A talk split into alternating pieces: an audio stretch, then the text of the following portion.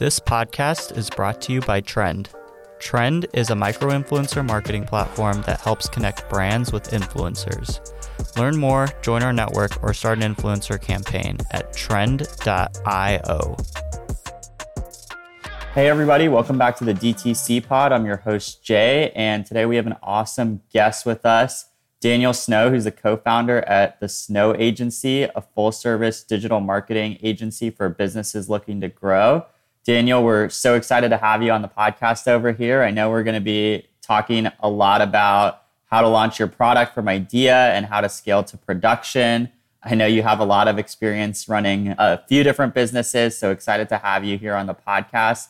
But before we dive into all the great topics we have over here, I'd love to pass the mic over to you if you want to give a quick little intro about yourself and uh, tell us a little bit more about the Snow Agency. Yeah, so the Snow Agency um, is a fast growing agency. We're actually only about two years old, but have been in the industry for much longer than that. So for the agency, we, uh, myself and my brother, we owned a portfolio of e commerce brands that we literally all started from the ground up. So we found product, ideated it, brought it to market, rapidly scaled multiple brands, and eventually sold our, our brands. And that's kind of how we were able to grow our agency so fast because we're able to grow our clients really fast just because of all the essentially kind of the playbook we developed for launching and scaling brands and whatnot. So yeah, now we're full service, which is really awesome. We have a creative studio, Kindred Studios, which specializes in photo, video, web design, etc., working hand in hand with our ad buying and, and growth teams.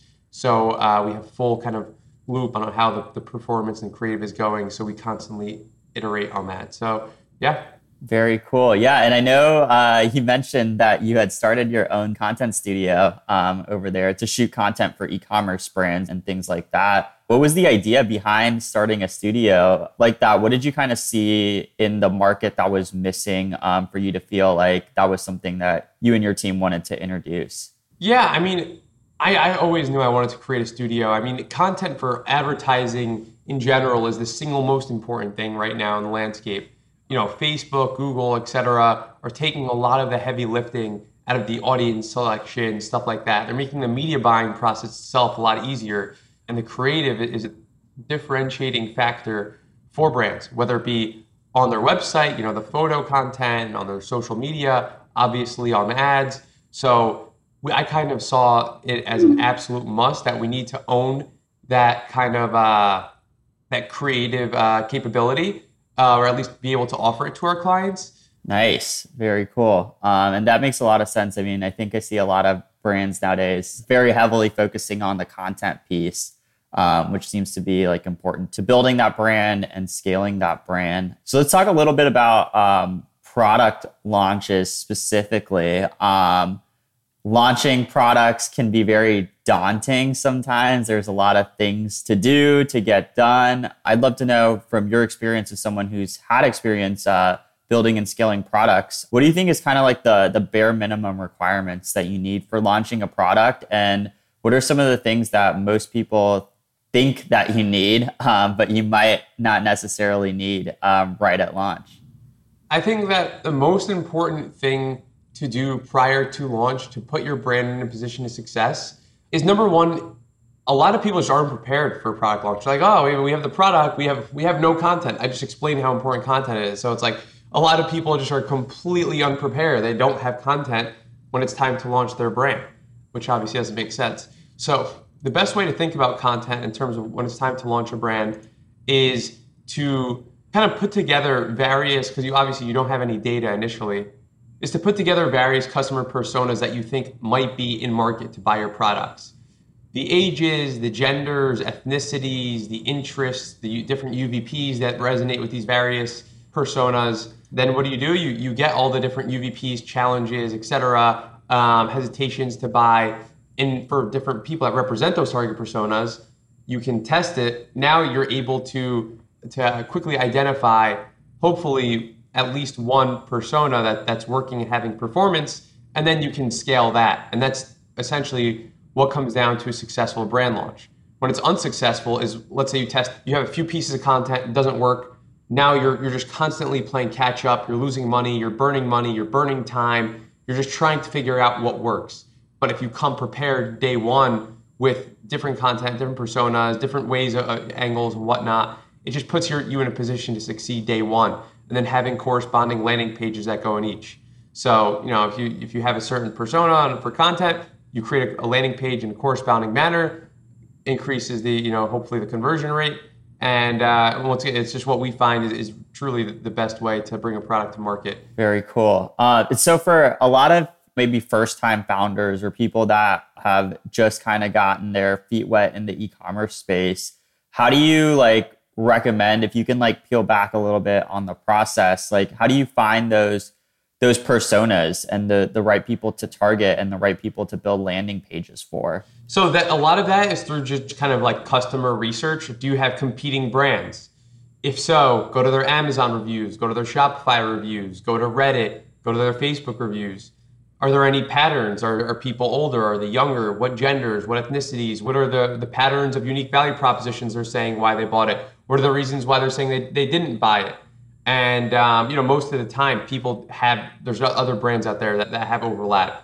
So simply just doing that that research on, on other brands in your space should give you enough data initially where you can at least uh, replicate that for your own brand, or at least put you in a position to succeed day one. For sure, that makes a lot of sense over there. Any source in particular that um, you always like using when doing that customer research process? Yeah, definitely Amazon because Amazon you can't hide the bad reviews. You know, now a, a, a lot of Amazon reviews, I guess you could say, are more inflated, more fake than even the Shopify with the current landscape. But at least you could see the, the bad reviews. It's a really combination of I would say Amazon and just Shopify reviews, and even reading the comments on the ads themselves on Facebook for those competing brands can give you a lot of insight if you don't have any initially. Yeah, that, that makes a lot of sense. I, am guessing you're a pretty big fan of Facebook ads library too.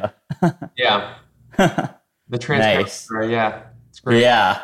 You know, I know we launching a product and kind of knowing what the steps are. It's really easy to put them on paper and write out the processes and things like that. But it can be difficult sometimes to actually get that idea launched. You know, going from the idea and actually turning it into a product. How do you kind of uh, make sure that that idea doesn't just stay an idea? And I'm sure you have experience too as an entrepreneur and really getting it launched um, and out there into the market to be able to kind of test and scale and, and optimize and things like that. So there's two things you could do. If you don't want to invest, let's say 150,000 into launching a brand, which I say is typically like a minimum, could be more or less depending on MOQs and whatnot what you could do is just put together a landing page. You could still get the content. You might not have the product in it and some, you know, basic photo content, whatnot, and literally test to see key metrics, click-through rates, which gauges customer interest, conversion rates, add to cart rates, etc., before you even have the product or buy it. You could just return, uh, refund all the customers, and so you have the data. So I know multiple people that have done this. The reason why this doesn't always work is because you can see how you could get false negatives. And the biggest thing on launching and scaling a brand is you're constantly learning what customers are saying. And with this initial test, without having the physical product, number one, your content's not going to be as good because you won't have the actual product in the videos and content. And there's no learning going on, you know? So it's like not every brand we've ever seen that has launched day one, that success day one is the most successful. You know, there's been multiple brands that struggled initially and after constant learning, iteration, etc., over time they you know they gain tons of momentum. You can go at it both ways, but yeah, that's kind of how I see it. Yeah, no, that's a great idea to kind of test it and kind of figure out where where you can find that balance in terms of how much money you're willing to invest up front. So we've talked a little bit about like the actual like research process as well. Uh, you know, making sure you're you're actually getting this product to market, once you've kind of launched, there's usually a decent amount of resources that are needed to support a brand and, and support a business. Things like a website uh, for e commerce, like packaging, suppliers. What advice and what recommendations do you have for brands that are in those early stages in terms of what do I keep in house? What do I what do I outsource? If you have any recommendations around any of that stuff and what you've seen kind of effective work there. Yeah. So say it again. Content's the most important thing. Whether you're doing the media buying or not, your agency or you, content is the most important thing. And the interesting thing about content is that, especially user generated content, et cetera, it's not necessarily like skill behind it. I mean, the skill is, is really just identifying, like, once again, everything I said, unique value propositions, customer demographics, et cetera. So you get that content. But it really is just like a tedious, manual, labor intensive sort of position. And if you're going to outsource that, it's going to be expensive and you're not going to get as much content. So just keeping that in house day one, in my opinion, is the most important thing because you can be nimble, quick, generate tons of content quickly, and always have those capabilities to source content. I think that media buying, if you don't have those skill sets, it doesn't make sense to bring it in house because a good media buyer is really a growth marketer. You know, they understand content strategy, they understand landing page strategy, they understand landing page optimization, they understand, you know, how to leverage influencers and whatnot. And to be honest, those people on the market that just have all those skill sets and are true experts day one, like I'm not going to say they don't exist, but it's very, very, very, very, very hard to find a good media buyer that has all those skill sets. I know because I try to hire those people all day long and I can't find them.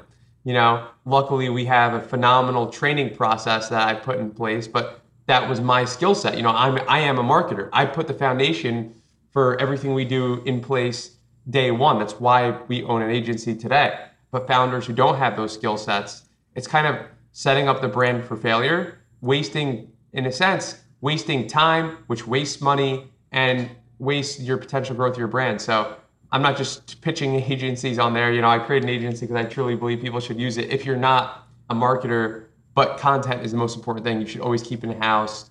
Customer service, obviously, something you should keep in house. Yeah, let's talk about that time piece too, because I think something that you said that was really interesting over there is it's not always just about the money that you're spending. Sometimes it's about the time that you're spending to learn those skills. So, how do you look at that? Like, even for you personally, like, how do you look at your your kind of time balance and deciding like when when is it worth it to keep like working on it and and learn how to do it better versus you know having someone that might be like an expert come in and take care of it. Yeah i think it's like well number one if you're the ceo of the brand like i do think like you shouldn't be you really should be giving strategy. And if you have to learn something completely from scratch while your brand is out there and you're trying to grow it like clearly there's the rest of your business that's uh, uh, potentially you know falling short as a result. And it's like, how do you, if you can hire an agency for a few thousand dollars a month, like, does it make sense for you to try and learn marketing? You know, because once again, it's not just marketing, it's like everything I, I described, it's not just the button pushing. So it just comes down to, I guess, number one, personal choice. Like, I don't know, I've never seen a single brand we work with where like the CEO is like, I want to learn Facebook ads. Like, let me do it myself and it works out, you know? The best the best ones are the ones that kind of do exactly what I say. So I don't know. I, I think that like there's the reason why uh, when you grow a company you hire people because you can't do everything yourself. People give you more leverage than you trying to do things yourself. So t- tell people if you're trying to just learn everything yourself, like you're it's probably not a good idea. yeah, fair enough. Fair enough. Are you interested in DTC and e commerce content? Join Trend's exclusive community for everything DTC, the DTCers community. We're talking marketing, product, growth, and more, all about DTC. Go to trend.io slash podcast. That's T R E N D dot io slash podcast and look for the Slack community link to claim your invite. We hope to see you on there. So let's talk a little bit about um, scaling as well, because I know you have an agency, you've helped a lot of brands and businesses scale also. What are some of those indicators that kind of tell you, like, hey, it's time to really double down on this, it's time to really scale this, um, and even maybe key indicators for finding like that perfect product market fit? So you've got the great product and now you found the the target buyer and, and persona that's going to really eat this up? For me, obviously, return on ad spend is the number one indicator. Click through rate is another indicator. Um, that just shows how interested people are in your product. Obviously, if you have shitty content, you can have the best product market fit. click through rate still might be low, but that's another indicator and kind of just interest in your product. CPM is another interesting one I found that like based on like because there's, there's no no one knows like truly how Facebook gives brands CPMs. And what I found is like there's like random products and brands that we've seen that have such cheap CPMs that just makes media buying like so easy because if their CPMs are so low and like you know the delta between and how much you're paying per click and your earnings per click is just positive is a good multiple like you're gonna you're gonna do well on media buying. So that's another interesting thing i found. So it's like if brands have high click-through rate low cpms um, which translate into a good return ad, ad spend like that's when you know you can start scaling the other single most important thing for me when i look at a brand is the uh, subscription component we have some brands that spend $20000 $30000 $40000 a day in ad spend and we have some brands that are spending one to three thousand a day that over time are might be more valuable than the brands spending that much because they're compounding. The the one to 3K days, all subscription only products. So their growth is just like this versus other brands. If you don't have a ton of customers repeating and coming back in a consistent manner, it's tough to predict, tough to project. Margins get hit. You have to constantly find new customers. So it's really tough in the current landscape to grow a brand if you don't have a solid foundation of returning customers. So to me, that's the number one most important uh, factor of a brand today. Yeah. So speaking to that subscription model specifically, when when you work with brands that maybe come in and don't have the subscription model, is there like kind of like that process to see if there is an opportunity for for subscription because that might be the key to really that that strong brand growth? Yeah, absolutely. Like that, that's just part of what we do. Like we'll make all the recommendations to brands um, for just growth because I, you know we're incentivized to grow brands. If brands have more returning customers, now that will make the brand more successful, which will allow them to keep working with us. So uh, we can only continue to get paid if the brand's making money. So we'll make all the recommendations for how you can optimize your site for subscription, for you know conversion rate, average order value, all that stuff. Even if we're only doing the media buying portion. Definitely. So, um, for brands that might have already a ton of customers, but they really haven't hit the mark on the subscription piece, um, what would be your recommendation to those people to try and kind of like scale that piece and maybe convert uh, some customers who maybe do maybe they're just first time purchasers maybe they've repurchased a few times but they aren't on some sort of subscription plan like what are some recommendations that you can kind of offer to get those people to convert onto a, a subscription plan the easiest, lowest hanging fruit is just, you know, the subscribe now and subscribe and save. Like that's the easiest thing you could do. Another kind of thing going off of that is to have on your product page and landing page to have the subscribe and save pre-selected and not the regular one. Little stuff like that can make a, a decent impact. But really, what I find, uh, you know, another another really impactful thing you could do is this is only if your product is truly a subscription. They're not just gonna cancel is to heavily discount the first month.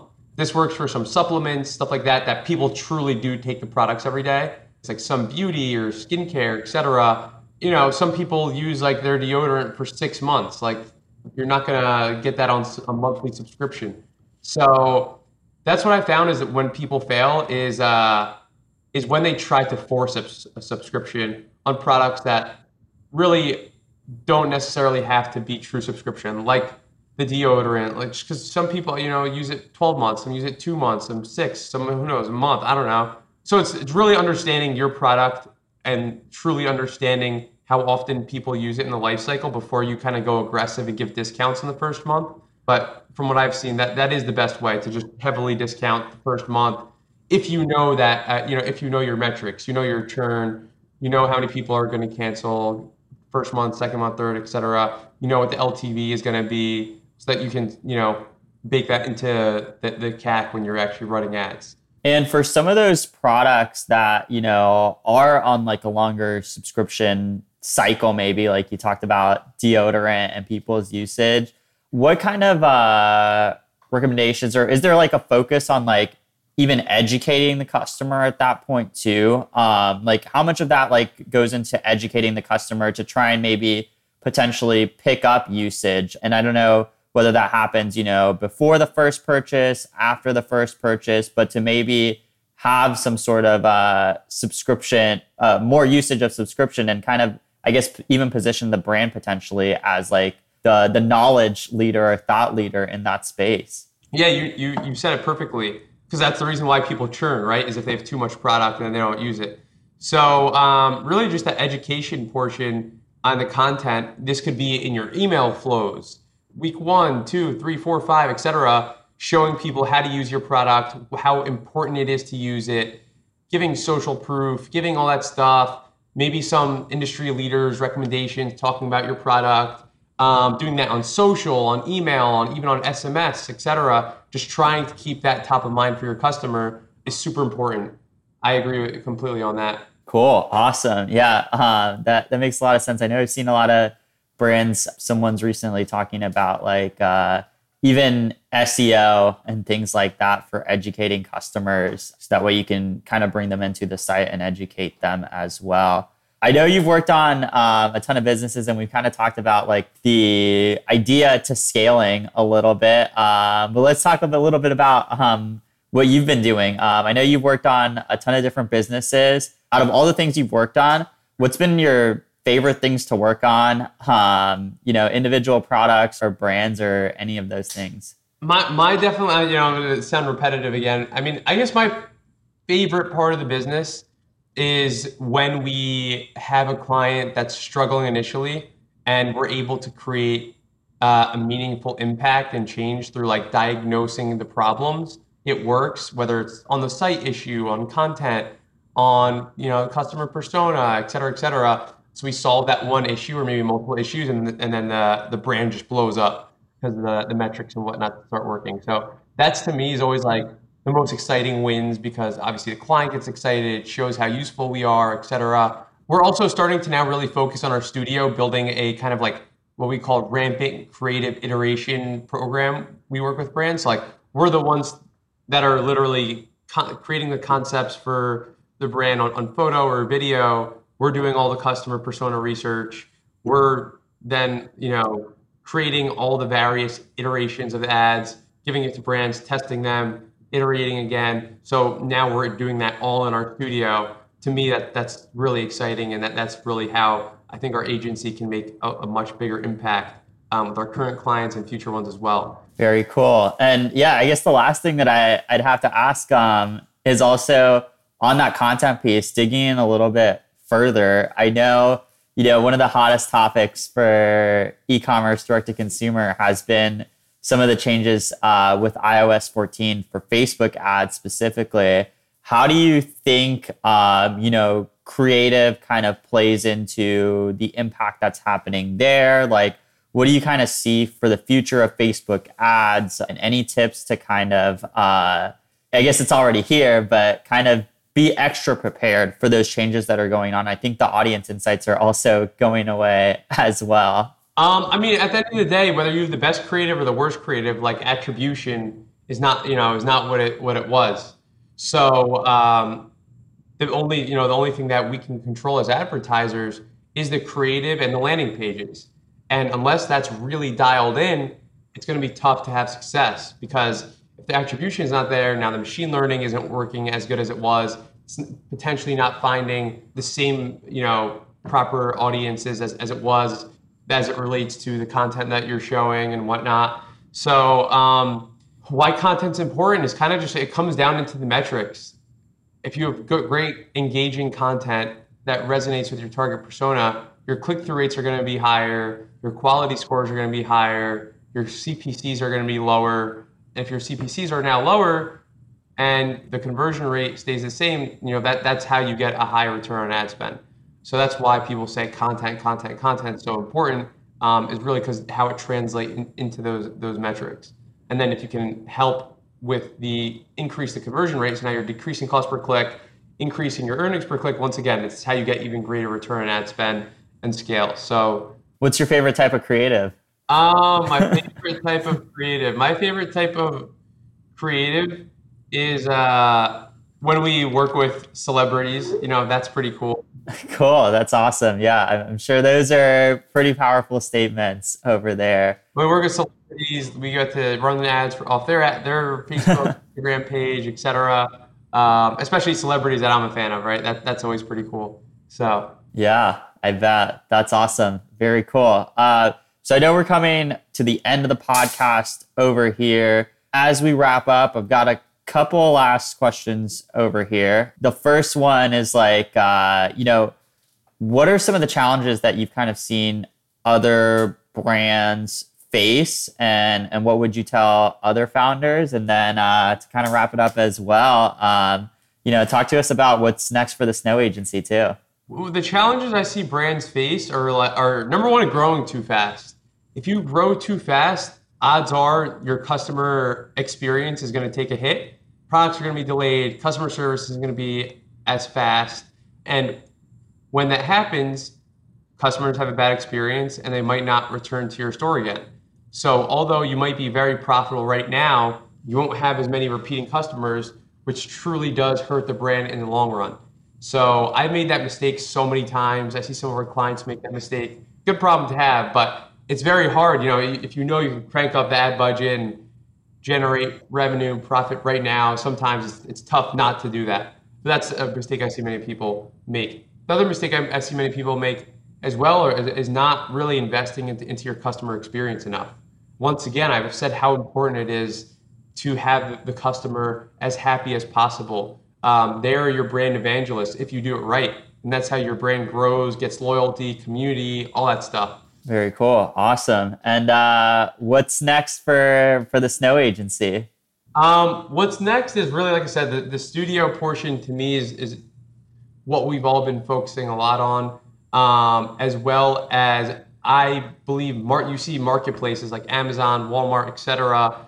Just have, having let's say Amazon's like forty six percent of e-commerce sales. So a lot of Shopify brands do only Shopify and don't get into marketplace and a lot of Amazon brands don't get into Shopify. I see this divide. So that's another huge initiative for mine this year is to launch a marketplace division in our agency that takes our Shopify brands onto Amazon and whatnot. Very cool. Um, that's exciting stuff. And we've definitely heard that advice from a couple of other people as well that we've brought on um, doing that for your brand. Well, Daniel, it's been awesome having you on the podcast over here. Really enjoyed getting to talk with you about building products, scaling products, um, and even some of your own experiences as well. Um, and before I let you go, um, I'll, I'll, give you a chance to share with the audience where can people kind of learn more about you know what you're doing, what you're working on, and even potentially connect with you. Yeah, so if you want to follow me on Twitter, I am Dan Snow. Instagram is just Dapper D A P P E R. If you want to email me, it's Dan at thesnowagency.com. And obviously, my website's thesnowagency.com. Awesome. Well, thank you so much, Daniel. Really enjoyed having you on the podcast. I'm sure, I know I got a lot of value out of this. I'm sure our audience did as well. If you did, feel free to drop a quick rating and subscribe to the podcast, and we'll see you next time on the DTC pod. Awesome. Thank you.